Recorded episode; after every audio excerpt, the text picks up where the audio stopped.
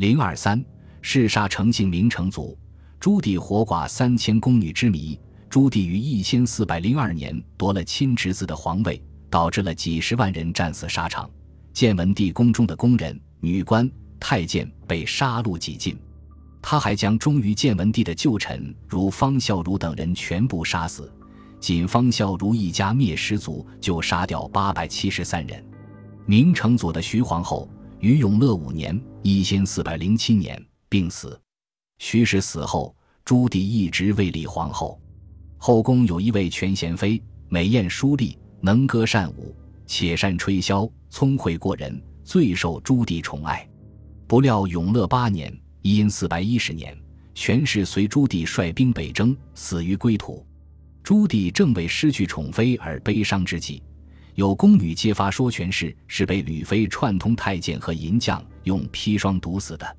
朱棣大怒，即下令将被告下毒的太监。银匠处死，对吕氏则采用酷刑，用烙铁烙死。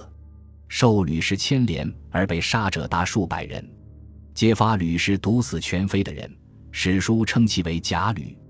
永乐十八年（因四百二十年），朱棣准备立为皇后的宠妃王氏暴死，而恰于此时，皇宫内又有人告发贾吕，于是与患者通奸。朱棣勃然大怒，贾吕于是拒获。上吊自杀，朱棣并不罢休，又行株连之法，拘捕与贾吕亲近的宫婢。宫婢受了酷刑，景乌府称后宫有人要谋害皇帝，这一口供激起朱棣弑杀本性。牵扯自成谋逆的宫婢侍女，竟然达近三千人之多。朱棣下令将这些宫女全部处以剐刑及凌迟处死。此刑主要用来处死谋、大逆谋反等政治犯。行刑时，朱棣亲临监刑，甚至亲自操刀残杀宫女。朱棣还令画工画了一张贾吕与宦官相拥图，便是内宫羞辱无辜的宫女。